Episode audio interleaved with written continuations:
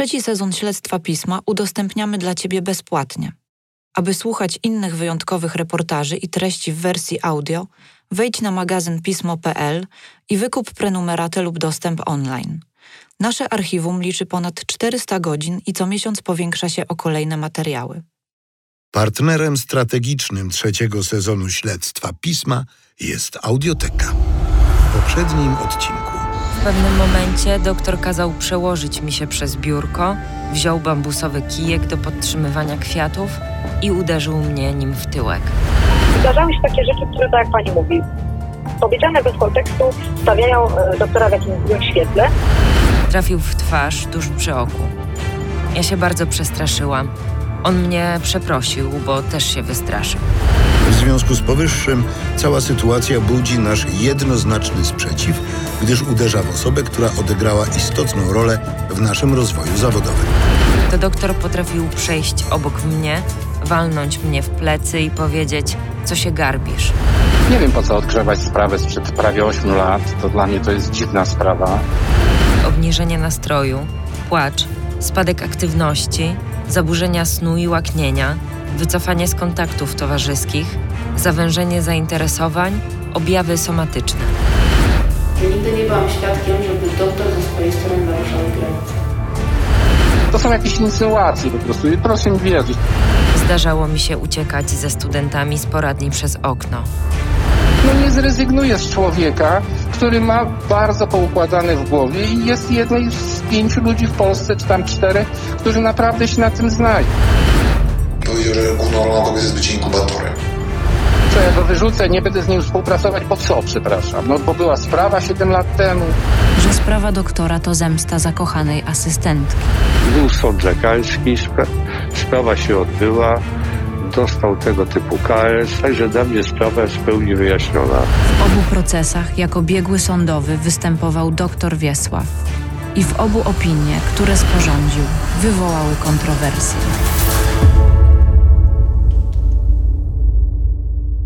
Wątpliwe terapie, niezgodność płci, molestowanie seksualne, mobbing, wykorzystywanie dzieci, głośne sprawy kryminalne, tajemnice z seksuologicznych gabinetów, granice etyki i solidarności zawodowej, nasza seksualność.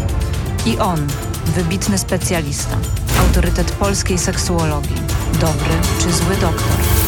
Nazywam się Iga Dzieciuchowicz, a to jest Śledztwo Pisma. Reporterska historia opowiadana tydzień po tygodniu. Odcinek piąty. Przebiegły sądowy. W poprzednich odcinkach opowiedziałam Ci o doktorze Wiesławie, wokół którego wciąż mnożyły się kontrowersje. Z każdym tygodniem śledztwa jego zawodowa biografia wydawała mi się coraz bardziej skomplikowana, a on sam postacią trudną do jednoznacznej oceny. Zastanawiałam się, czy w ogóle uda mi się go rozgryźć. Z jednej strony miło wspominałam nasze spotkanie w ramach mojej terapii. Z drugiej przytłoczyły mnie negatywne informacje o tym, jak poprowadził Oskara. Sprawa mobbingu okazała się nieoczywista. Najpierw przeczytałam poruszające zeznania mobbingowanej podwładnej i jednoznaczny wyrok sądu. Po czym zaskoczyła mnie opinia osób, które wówczas pracowały z doktorem i twierdziły wręcz, że to on stał się ofiarą dwóch pracownic, które poczuły się w poradni zbyt pewnie. Zastanawiające było również to, że pomimo szeregu większych i mniejszych afer, doktor wciąż cieszył się poważaniem w środowisku. Wykładał, dalej pracował dla tej samej placówki. Wszystko wskazywało na to, że wiedza doktora i jego doświadczenie są w środowisku seksuologów nieocenione. A błędy, które mu się zdarzają, są być może wpisane w specyfikę tego zawodu. Ale czy na pewno? Taka terapia wibratorem zostawiła przecież w pacjentkach duży uraz psychiczny. Trudno było mi to zignorować, od tak zrzucić na karp niedopatrzenia. Na tym etapie śledztwa wydawało mi się, że postawiłam sobie karkołomne zadanie, a doktor Wiesław nadal wydawał mi się osobą niejednoznaczną.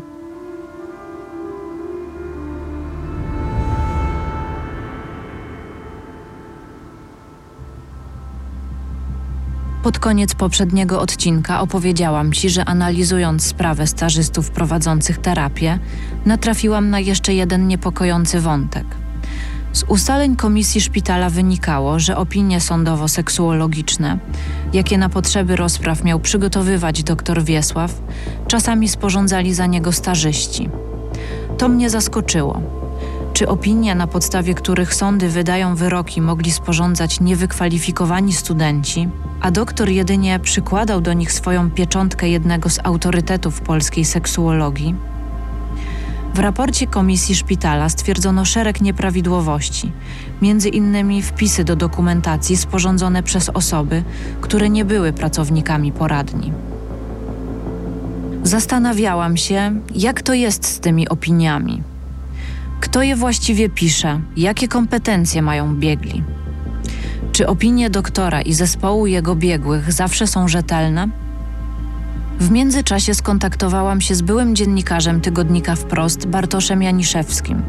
W przeszłości pisał o sprawie terapii wibratorem i nieprawidłowościach w warszawskiej poradni przy ulicy Dolnej. Byłam ciekawa, czy pamięta szczegóły związane z pracą nad reportażami o doktorze. Dowiedziałam się, że dr Wiesław wraz ze swoim zespołem biegłych pisał opinie w dwóch sprawach kryminalnych, które odbiły się głośnym echem w całej Polsce. Ich wyniki wywołały liczne kontrowersje. Obie były przedmiotem analiz i zostały podważone przez prokuraturę. Opinia publiczna śledziła te procesy, a o wszystkich zwrotach akcji pisały media. Postanowiłam dowiedzieć się czegoś więcej. W pierwszej sprawie w składzie biegłych widniało znane mi nazwisko Marii, pracownicy doktora. Druga podwładna, która zeznawała na jej korzyść w procesie, pełniła rolę biegłej w obu sprawach, ale obie nie chciały na ten temat rozmawiać. Wtedy przypomniałam sobie, co powiedział mi profesor Kokoszka, że jest ciekaw, w którym momencie trafię na przeszkodę nie do pokonania. I właśnie chyba na nią trafiłam.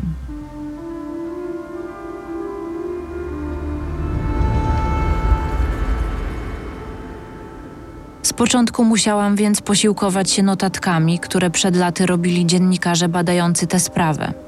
Znalazłam w nich takie zdanie, które dla ciebie czyta lektor. Badanie podsądnego było nagrywane.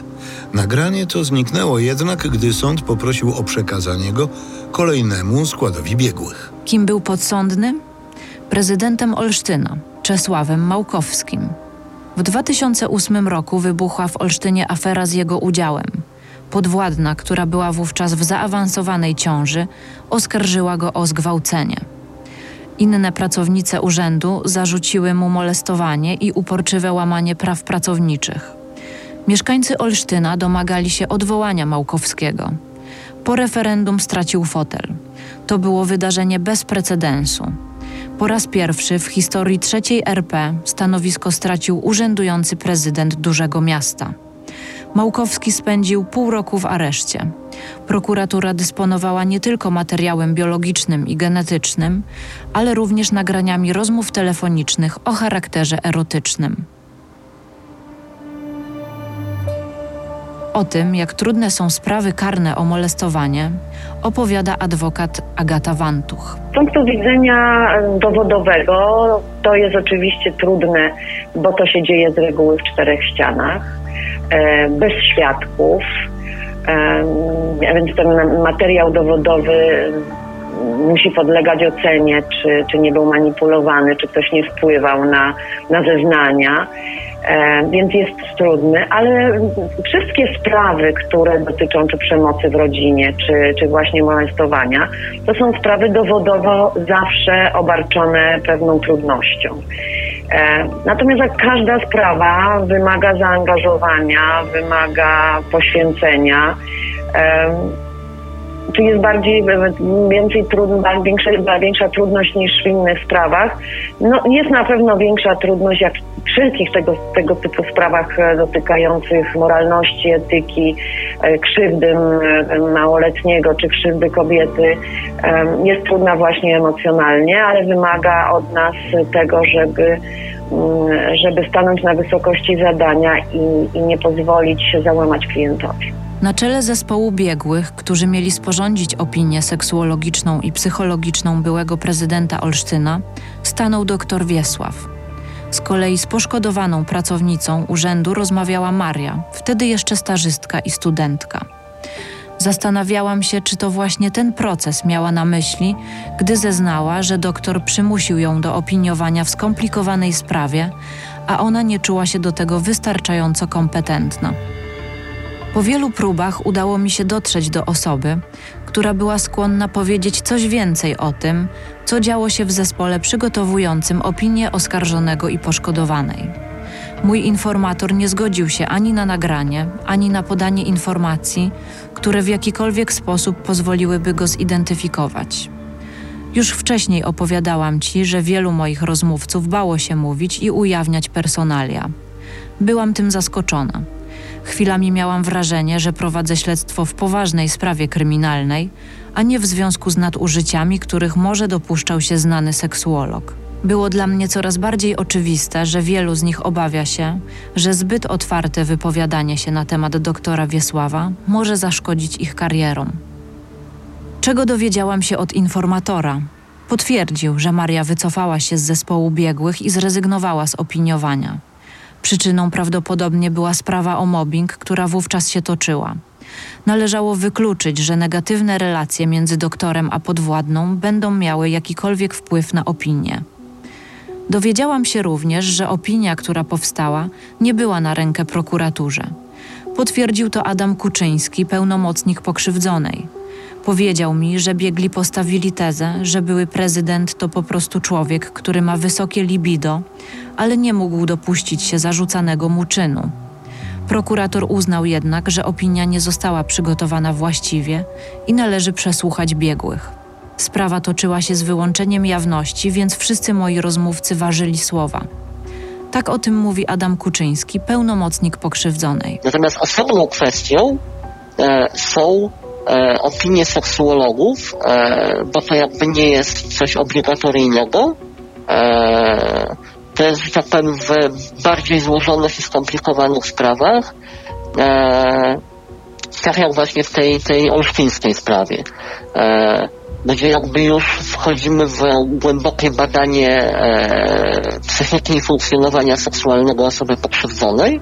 Prawnik wyjaśnił mi, dlaczego opinie są czasem podważane przez prokuraturę. Z jednej strony ja rozumiem e, sędziów, że, e, dostają taką opinię i ona jest spójna i, i, i wygląda sensownie, e, to ją po prostu przyjmują, no bo nie sposób, żeby sędziowie zdali się na wszystkim, po to są biegli, żeby wyjaśniali wątpliwości. E, jakby ja też nie mam kompetencji do tego, żeby, e, e, żeby weryfikować merytoryczną wartość takich opinii, chyba że e, one są zupełnie nie o tym, o czym powinny być. E, to znaczy, jeżeli nie odpowiadają na pytania, które zadał sąd czy prokurator e, w, w takim postanowieniu o, o, o zrobieniu takiej opinii, tylko są e, strumieniem świadomości pana czy pani biegłej e, na temat tego, jaką to ladacznicą jest pokrzywdzona, no to wtedy oczywiście no nawet bez wiedzy specjalistycznej da się taką opinię zakwestionować. Doktor Wiesław wydał wówczas oświadczenie, w którym zwracał uwagę, że po raz pierwszy w jego karierze zawodowej prokuratura wywiera nacisk na biegłych i chce wpłynąć na treść opinii. Mówił dziennikarzom, że biegli czują się niemal jak podejrzani, a ich wnioski są z jakichś powodów niewygodne dla prokuratora. Okazało się jednak, że wątpliwości związanych z jego opinią było więcej – jak to, że jest niezgodne z prawem, by osoba oskarżona i poszkodowana były przesłuchiwane w tym samym ośrodku i przez osoby należące do jednego zespołu. Wypowiedź jednej z biegłych znalazłam w notatkach znajomego dziennikarza, który kiedyś zajmował się tą sprawą. Czyta ją lektorka. Długo przekonywaliśmy doktora, że nie powinniśmy opiniować w ramach jednego zespołu, ale nie było to skuteczne. Opinie miały być ze sobą konsultowane.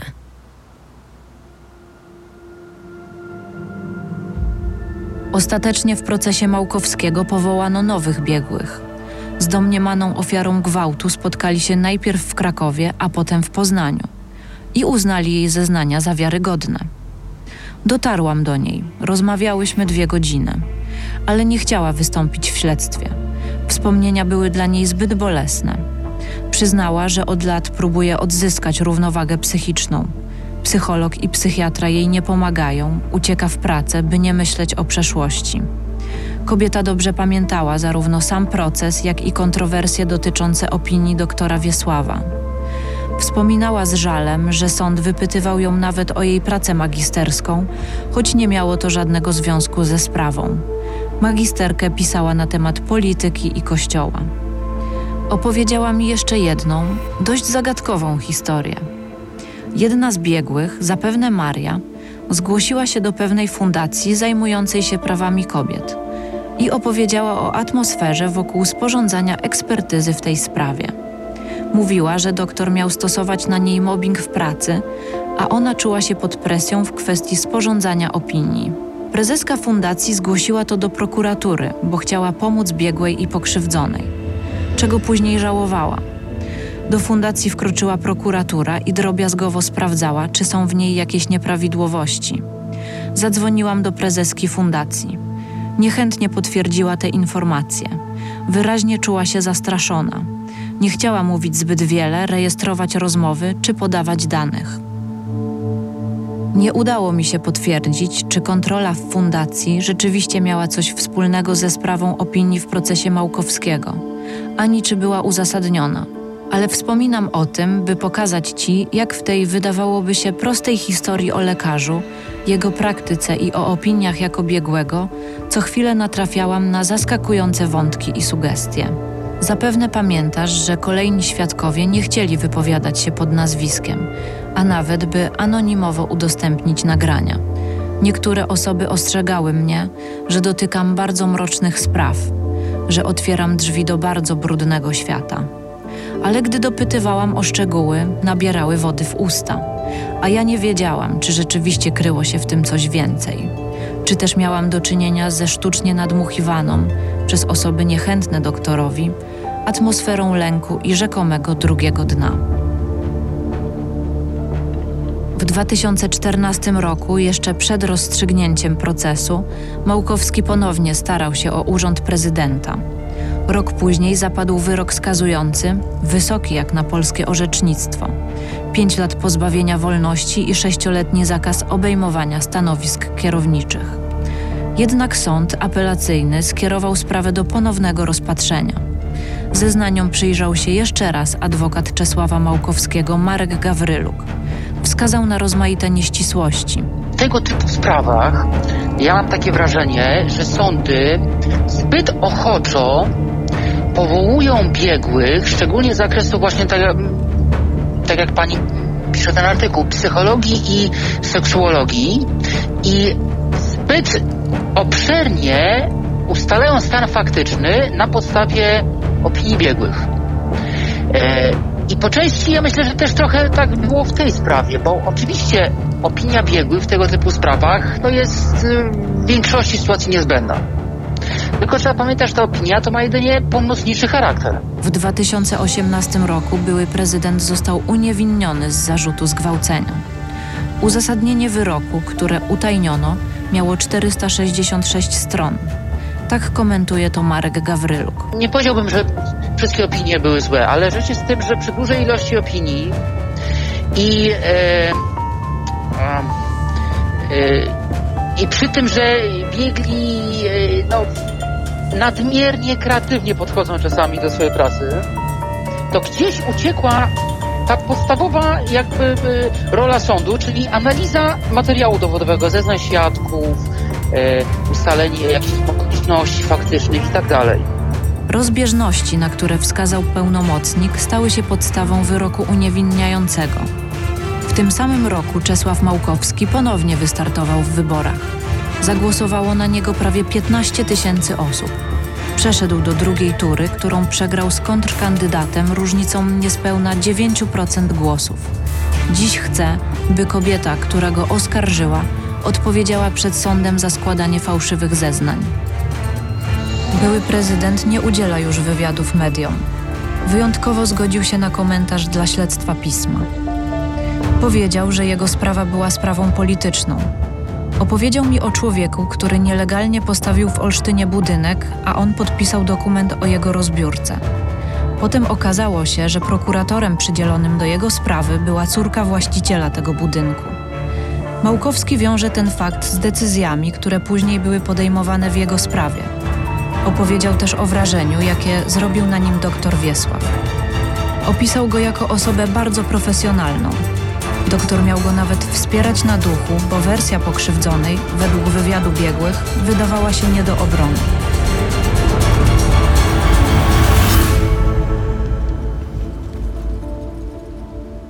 Ostatni wyrok po apelacji został wydany już w czasach mitu.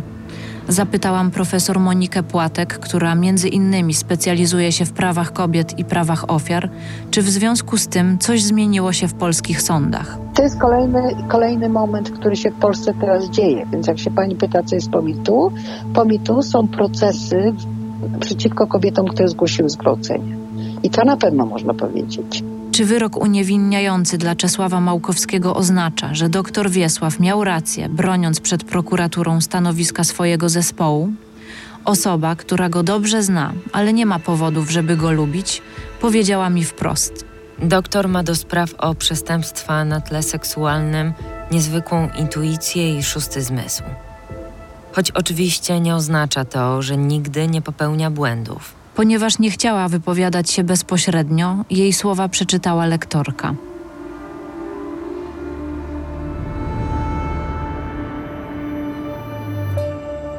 Doktor Wiesław opiniował nie tylko w głośnej sprawie byłego prezydenta Olsztyna. Dowiedziałam się o drastycznym morderstwie w Białymstoku. Opinię seksuologiczną na temat podejrzanego o zabójstwo napisał bohater śledztwa. Ona również wzbudziła wiele wątpliwości. W 2010 roku 35-letni adwokat ze znanej prawniczej rodziny zamordował 31-letnią aplikantkę. Oboje pracowali w jednej kancelarii. Mieli romans. Feralnej nocy Maciej T. zadzwonił na policję i powiedział, że ma nieżywą kobietę. Był pijany, miał ponad 2 promile alkoholu we krwi. Ofiara została dotkliwie pobita i uduszona. Stwierdzono wiele obrażeń, zwłaszcza głowy i twarzy. Maciej T. utrzymywał, że oboje lubili perwersyjne praktyki seksualne i posunął się za daleko. Zrobiłem to, ale nie chciałem, mówił. Sprawa odbiła się echem w ogólnopolskich mediach. Nie tylko z powodu zawodu oskarżonego i charakteru przestępstwa, ale też wyjątkowej opieszałości organów ścigania. Dziennikarze wskazywali, że adwokat jest chyba jedynym w tamtym czasie podejrzanym o zabójstwo, który odpowiada z wolnej stopy. Tak komentuje tę sprawę pełnomocnik rodziny pokrzywdzonej, adwokat Kajetan Królik. Bo on tam był takim, taką znaną chyba postacią w tym środowisku Białego Stoku i tam wśród czy to prawników, czy, czy nie wiem, różnych osób, tak? I rzeczywiście tam jakaś taka zbiórka wręcz była aranżowana na jego cześć. Za mężczyzną wstawili się znajomi biznesmeni, adwokaci i lekarze. Wśród dziennikarzy krążyła lista hańby z nazwiskami wpływowych osób, które zdecydowały się poręczyć za adwokata. Zebrano łącznie aż 4 miliony poręczenia majątkowego, a jedna z osób oferowała nawet działkę w Białymstoku. Doktor Wiesław wraz ze swoim zespołem biegłych, do którego należały dwie psychiatrki i seksuolożka, miał sporządzić opinię seksuologiczną oskarżonego. Wiem od informatorów, że doktor i seksuolożka nie mogli dojść do wspólnych wniosków. Posłuchaj jej słów, które z notatek czyta lektorka. Ostatecznie doktor przygotował opinię wraz ze swoją stałą współpracownicą i drugą panią psychiatrą. Opinia zgodna z jego oczekiwaniami powstała kilka dni później. Dylemat dotyczył podpisania opinii. Do sądu trafiła w końcu inna opinia niż ta, której treść ustaliliśmy. W marcu 2012 roku dziennikarka białostockiej Gazety Wyborczej pisała, że biegli w tej sprawie są przesłuchiwani tak często jak nigdy. Przesłuchiwano na przykład biegłą psycholog, która sporządziła opinię psychologiczną zamordowanej kobiety. Joanna Klimowicz wskazała w swoim tekście. Dziwne rzeczy dzieją się też z opinią seksuologiczną. Widnieje pod nią pieczątka jednej ze specjalistek z tej dziedziny, ale osoba ta twierdzi, że nie uczestniczyła w jej sporządzaniu.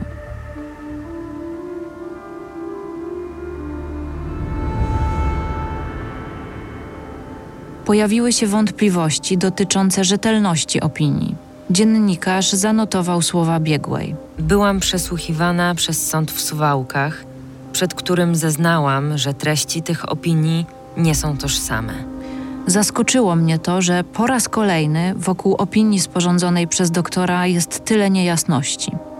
Proces toczył się z wyłączeniem jawności, więc nie miałam dostępu do akt, a prawnicy, z którymi rozmawiałam, musieli dawkować informacje. Dlatego nie udało mi się dotrzeć do treści kontrowersyjnej opinii, ale wiem, że ostatecznie powołano nowy zespół biegłych.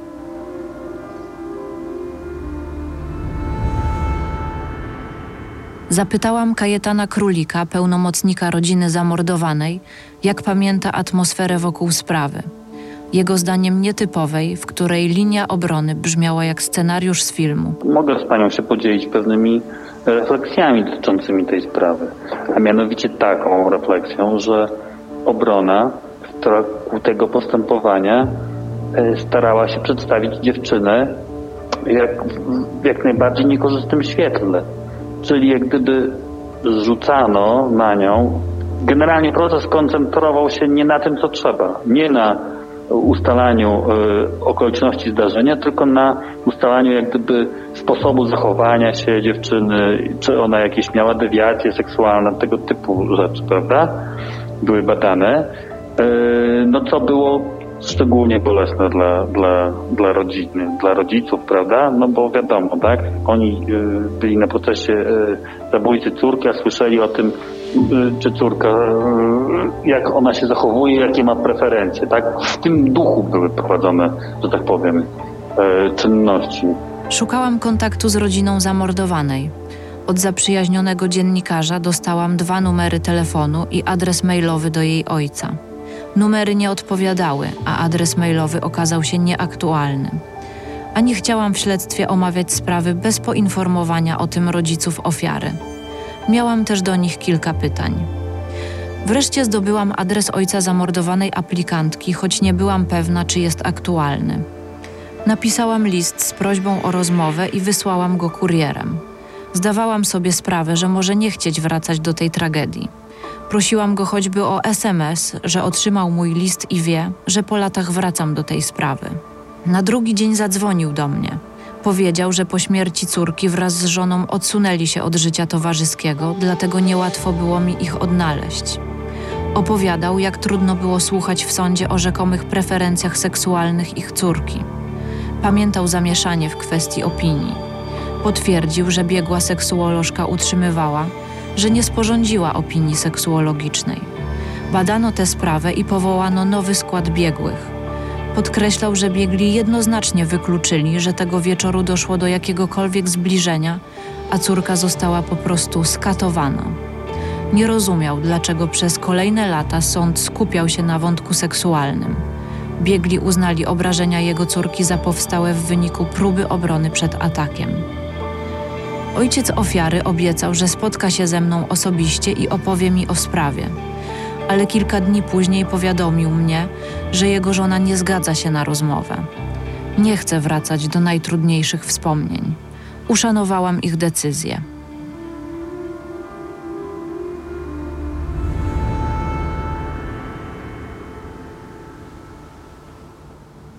Ale udało mi się dotrzeć do aktu oskarżenia.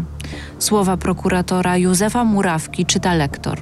Dnia 2 stycznia 2010 roku, działając w zamiarze bezpośredniego pozbawienia życia Marty K., dokonał jej zabójstwa w ten sposób, że wielokrotnie uderzał ją pięściami po twarzy, czym spowodował u niej obrażenia – w postaci licznych wybroczyn, wylewów i podbiegnięć krwawych w okolicy żuchwy, podbródka, w okolicy czołowo-skroniowej, w spojówce gałkowej lewej, a nadto dusił pokrzywdzoną za szyję, co skutkowało zgonem w następstwie uduszenia. Śledztwo wykluczyło wersję podejrzanego odnoszącą się do preferencji seksualnych pokrzywdzonej. Nie potwierdziły się też zeznania oskarżonego o tym, że bicie i podduszanie miało spotęgować doznania seksualne kobiety. Biegli wykluczyli, by tego wieczoru miało dojść do zbliżenia. Wspomina Kajetan Królik, pełnomocnik rodziny Nie zamordowanej. było to tak, że, że, że, w trakcie, że tak powiem, nie wiem, jakiejś zabawy seksualnej, jak chciała to obrona przedstawić, yy, nastąpił nieszczęśliwy wypadek. I tak to wyglądało. Przez to ta, ta rodzina została zbrukana, tak? W trakcie tego procesu. W uzasadnieniu prokurator odniósł się do opinii seksuologicznych i psychiatrycznych, które sporządził nowy zespół biegłych ze Zbigniewem Lwem Starowiczem na czele. Jego słowa czyta lektor. Z opinii sądowo-seksuologicznej wynika, iż u Macieja T. rozpoznano zaburzenia preferencji seksualnych pod postacią sadyzmu seksualnego. Etiologii zachowań, o które podejrzany jest Maciej T., należy doszukiwać się głównie w zaburzonych preferencjach seksualnych, nałożonych na występujące u niego cechy zaburzonej osobowości. Z opinii sądowo-psychiatrycznej wynika, że Maciej T. nie jest chory psychicznie. Ostatecznie w 2015 roku sąd uznał Macieja T. winnym umyślnego zabójstwa i skazał go na 25 lat więzienia.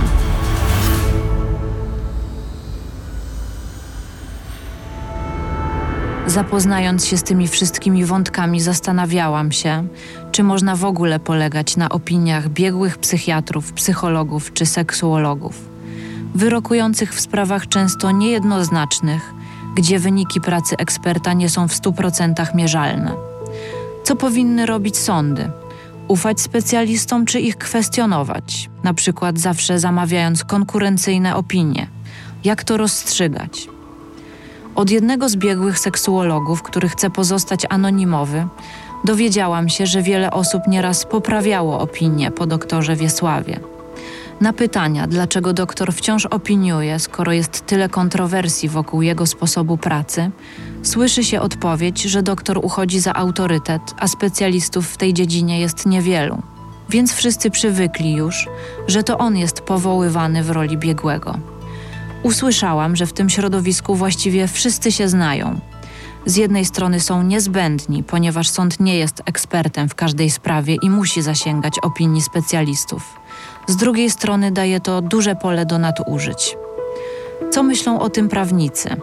Opowiada adwokat Marek Cegiełka, który specjalizuje się w prawie karnym. Opinie, które się pojawiają, one no, w zależności jakie wnioski płyną z tej opinii, no na pewno dla którejś ze stron będą niekorzystne. Jeśli są niekorzystne dla na przykład podejrzanego czy oskarżonego, faktycznie próbuje się ustalić um, ten ciąg myślowy, tą dedukcję, którą biegły przyjął w zakresie e, wniosków zawartych w opinii.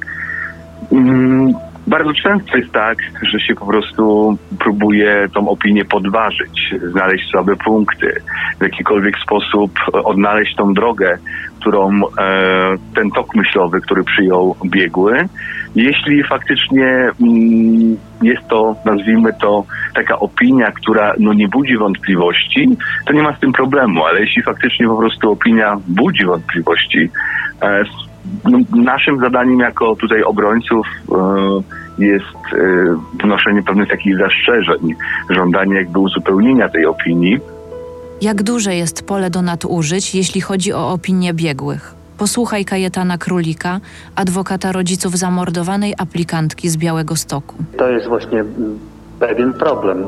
Jeżeli sędzia chce rzeczowo podejść i, że tak powiem, starannie e, do sprawy, no to powinien krytycznie podejść do opinii biegłego, prawda? I niezależnie od tego, że dwie strony, tak? Jedna będzie starała się, dążyła na przykład do, do tego, by e, tą opinię biegły podtrzymał, jeżeli jest dla danej strony ta opinia korzystna. Druga przeciwnie, no to e, sędzia powinien, że tak powiem, niezależnie od tej walki stron, powinien sam obiektywnie tą opinię zbadać. Ale to jest sytuacja idealna. Co, jeśli sąd nie patrzy na opinię krytycznie? Natomiast jeżeli będzie chciał pójść na skróty, no to może zawsze oprzeć się na takiej opinii, e, wydając orzeczenie, stwierdzając, że osoba, która ma wiadomości specjalne z danej dziedziny, bo nikt nie jest omnibusem, nie może znać się na wszystkim, prawda? Dlatego są biegi powoływani przez sądy. No więc niekiedy, gdy yy, ktoś chce pójść na skróty, no to może, że tak powiem, oprzeć orzeczenie wyłącznie o, o tą opinię biegłych, tak? Jeżeli ona nie jest poddana takiej krytycznej analizie, no to może być krzywdząca niekiedy dla stron. O komentarz zwróciłam się do Ministerstwa Sprawiedliwości. Zapytałam, w jaki sposób weryfikowana jest rzetelność biegłych sądowych. Rzecznik prasowy z Biura Komunikacji i Promocji Ministerstwa odpisał, że biegli są powoływani na okres pięcioletni przez prezesów sądów okręgowych i przez nich mogą być odwołani, między innymi jeżeli nienależycie wykonują czynności i gdy nie dają rękojmi właściwego wykonywania obowiązków. A czymże jest ta rękojmia? To całokształt cech, zdarzeń i okoliczności dotyczących osoby biegłego, składających się na jego wizerunek jako osoby zaufania publicznego. Wynika z prezentowanej przez kandydata postawy etycznej i moralnej, a także sposobu jego postępowania, zwłaszcza oceny wykonywanej dotychczas pracy. Zapytałam więc, czy biegłym może być osoba, która na przykład przegrała sprawę o mobbing albo jest lekarzem ukaranym przez sąd lekarski. Rzecznik odpowiedział w następujący sposób. Wskazane przez panią okoliczności mogą stanowić podstawę odmowy ustanowienia biegłym sądowym lub zwolnienia biegłego sądowego z funkcji. Ocena zależy jednak od konkretnej sprawy i należy do uznania prezesa sądu okręgowego. Dopytałam jeszcze, czy jest możliwe, by biegłym pozostawał specjalista, którego opinie były sporządzane przez niewykwalifikowanych stażystów którego opinie były odrzucane z powodu niezgodnego z prawem sposobu ich sporządzania, jak to miało miejsce w Olsztynie, lub w których prawdopodobnie doszło do fałszowania oświadczeń członka zespołu, jak w przypadku białostockim. Do dzisiaj nie otrzymałam odpowiedzi.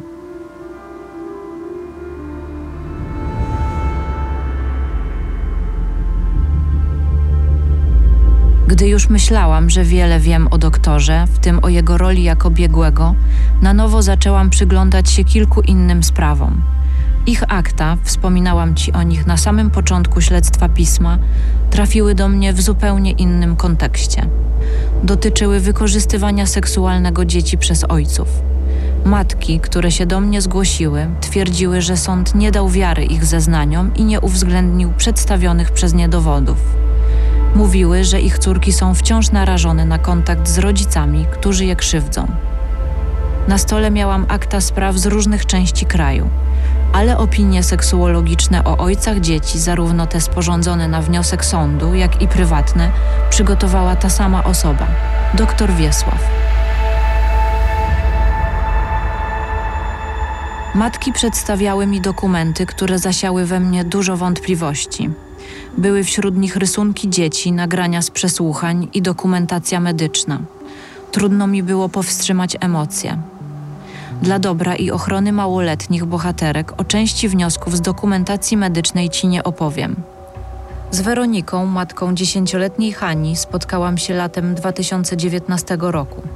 Jej imię, jak również dzieci, zmieniliśmy, podobnie jak jej głos w nagraniu. Gdy jej córka miała pięć lat, opiekunki w przedszkolu zauważyły, że z dziewczynką dzieje się coś niepokojącego. Rozmawiałyśmy na placu zabaw, wokół biegało dużo dzieci, dlatego jakość nagrania nie jest najlepsza. Psycholog przedszkolna y, wzięła córkę na y, konsultację ponieważ stwierdziła, że córka ma zaniżone poczucie własnej wartości. Matka uważa dziś, że były to pierwsze symptomy, które świadczyły o tym, że dziecko jest wykorzystywane przez ojca. Na świecie była już wtedy druga córka pary, Lena. Gdy miała półtora roku, Weronika zauważyła u niej rany i otarcia w kroczu. Trzech lekarzy stwierdziło u dziewczynki zasinienie błony dziewiczej i krwiak na cewce moczowej. Podejrzewali, że dziecko mogło paść ofiarą nadużyć seksualnych. Weronika złożyła zawiadomienie o możliwości popełnienia przestępstwa przez ojca. Dziewczynka została zbadana przez psychologa dziecięcego, który zalecił dalsze specjalistyczne konsultacje. Weronika wyprowadziła się z córkami. Prokurator odmówił jednak wszczęcia postępowania. Weronika złożyła skargę do jego zwierzchnika. Ten polecił ponownie przyjrzeć się sprawie.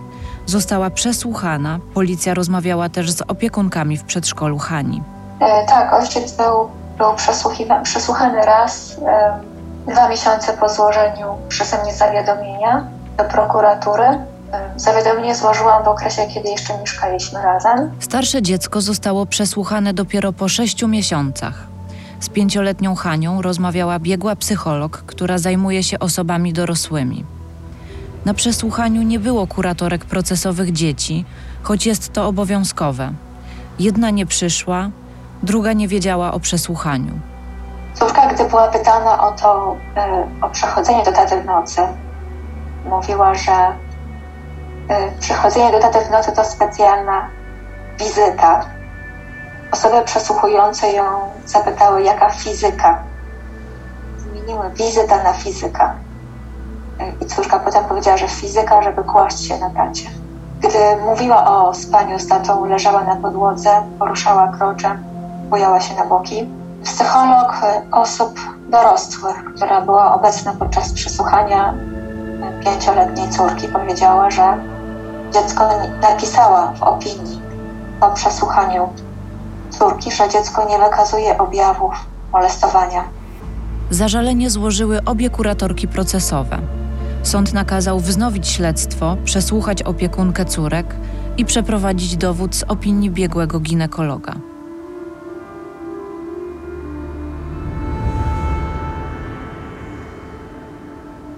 Sąd rodzinny wszczął postępowanie o ustalenie kontaktów córek z ojcem. Sprawa toczy się już 10 lat. Przez ten czas powołano kilka zespołów biegłych. Ostatnim byli biegli z opiniodawczego zespołu specjalistów sądowych, którzy analizowali funkcjonowanie rodziny i zarzuty stawiane ojcu. Z Weroniką najpierw rozmawiała biegła psycholog, psychiatra i doktor Wiesław, a potem doktor Wiesław wraz z biegłą psychiatrą, a potem jeszcze sama biegła psychiatra. Weronika nagrała to ostatnie badanie. Wysłała mi mailem jego transkrypcję. Na podstawie tych rozmów psychiatra stwierdziła, że Weronika ma zaburzenia paranoiczne, bo ciągle wraca do tematu ojca córki. Ale w trwającym 55 minut nagraniu mówi o nim tylko raz, w 42 minucie i to dopiero w odpowiedzi na pytanie biegłej. Weronika była też poddana szczegółowemu psychologicznemu testowi MMPI-2. To jeden z najpopularniejszych testów osobowości, w którym trzeba odpowiedzieć na prawie 600 pytań. Według biegłej wykazał zaburzenia. Przebieg tego testu Weronika również nagrała i przekazała innym specjalistom do oceny. Oni nie stwierdzili u niej zaburzeń. Dlatego Weronika twierdzi, że wynik został sfałszowany. Nie jestem w stanie ocenić, kto w tym wypadku ma rację. Sąd najwyraźniej uznał, że opinia biegłej jest bardziej wiarygodna od konkluzji, które przedstawiała Weronika. Biegli napisali ponadto, że jej córki mają lęk separacyjny, bo nie chciały, by matka zostawiła je w pokoju. Na nagraniu nie ma takiej sytuacji. Matka na prośbę doktora bez sprzeciwu córek opuszcza pokój i wraca po nie po zakończonym badaniu. Po tej pierwszej rozmowie złożyłam do sądu wniosek o wyłączenie biegłych, wskazując, że nie mają oni mm, doświadczenia praktycznego, e, zawodowego w badaniu rodzin kaździeroczych. Doktor zajmuje się terapią osób, które mają zaburzenia. E, Psycholog również, natomiast psychiatra zajmuje się naukowo czymś innym niż e, diagnoza czy terapia rodzin dzieci i ofiar przemocy. Widać było podczas tej pierwszej rozmowy, że osoby nie mają doświadczenia z e, pracą z ofiarami przemocy w rodzinie, ani z opiniowaniem w sprawach rodzinnych. Może opiniują w sprawach karnych czy w innych, natomiast em, nie jest to miejsce do badania rodzin, nie jest to miejsce do badania dzieci. I z tego co wiem, żadna z tych osób nie była na liście biegłych sądowych. Te zarzuty Weroniki nie wydały mi się uzasadnione. Przynajmniej wobec doktora Wiesława, który jest biegłym sądowym, a jego doświadczenie w zakresie pedofilii wydaje się niekwestionowane. Sąd nie przychylił się do jej wniosku. A efektem pracy biegłych była opinia. Zaskoczyła mnie jej objętość. Opinia liczy ponad, e, ponad tysiąc stron. Dla każdej osoby przypisano z akt sprawę wybiorczą ponad 300 stron. Tego samego, tej samej treści, to znaczy przepisano raz 300 stron, po czym powielono trzykrotnie i dopisano po kilkanaście stron opinii e, o każdej osobie z rodziny. W rozmowie z innym adwokatem, Markiem Gawrylukiem, tym samym, który bronił Czesława Małkowskiego, usłyszałam, że taki sposób sporządzania opinii to częsta praktyka. Ja powiem pani, że te opinie psychologiczne, na- nawet tych tak zwanych autorytetów, się okazuje, że one też mogą mieć po kilkaset stron. Tylko z tych, powiedzmy nam 120 stron, to 110 to jest e, kopia akt sprawy. Czyli co powiedział dany świadek. I to jest praktycznie przeskanowane, a przeskanowane są akta sprawy. Oczywiście, no, e, to biegli też w jakiś sposób się zabezpieczają, no bo czasami ja też składam zastrzeżenia do opinii, że biegły się w ogóle na żadne dowody w sprawie nie powołuje, tylko od razu swoją opinię wyraża. No to też jest źle. Ale nie można i w drugą stronę robić, że biegły prawie całe akta skanuje, kopiuje i wkleja w swoją opinię. No to, to, to jaka to jest analiza? To jest w zasadzie no, przeniesienie zeznań, a nie, a nie ich jakaś analiza. Zapytałam Weronikę, dlaczego była poddawana tak długotrwałym badaniom, skoro to nie jej zarzucono wykorzystanie dziecka. We wcześniejszych opiniach miałam prawidłowe wyniki we wszelkich testach osobowości, w opiniach psychologicznych, w opiniach psychiatrycznych. Pierwsza opinia, jedyna, która mi zarzuca zaburzenie osobowości, to jest opinia napisana przez doktora. Gdy zagłębiałam się w tę sprawę, jeszcze bardziej poruszającą i niejednoznaczną od przedstawionych przed chwilą, wiedziałam, że muszę porozmawiać z doktorem. Ale byłam przekonana, że do tego nie dojdzie. Tak niewiele jest o nim publicznie dostępnych informacji. Przy żadnej z kontrowersji, które ci relacjonowałam, nie zgodził się na komentarz do mediów. Przynajmniej ja do nich nie dotarłam. Dlatego, kiedy wysłałam do niego wiadomość z prośbą o rozmowę, nie liczyłam na pozytywną odpowiedź. Ku memu zaskoczeniu, po kilku godzinach odpisał, że jest gotów rozmawiać.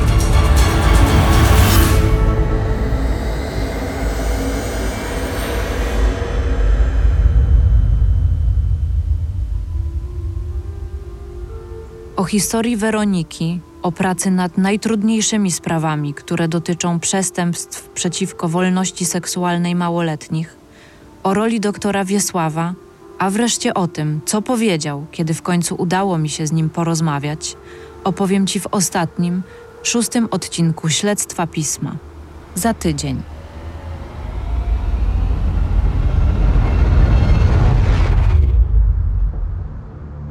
Śledztwo Pisma, pierwszy polski reporterski serial podcastowy, wyprodukowała Fundacja Pismo, wydawca miesięcznika Pismo, magazyn opinii i kanału Pismo do Słuchania. Partnerem strategicznym trzeciego sezonu serialu jest Audioteka. Trzeci sezon prowadzi Iga Dzieciuchowicz. Producentami są Piotr Nesterowicz i Barbara Sowa. Koordynacja projektu Mateusz Ressler. Weryfikacja faktów Marcin Czajkowski. Grafika Dorota Piechocińska. Nagrania rozmówców wstępnie opracował Stanisław Dec. Muzyka Wojtek Wierzba oraz zasoby biblioteki Audio Network. Lektorzy Agata Turkot i Miłogo Stereczek. Realizacja dźwięku Maciej Zych i Wojciech Pątkiewicz. Nagrań dokonano w studiu Osorno.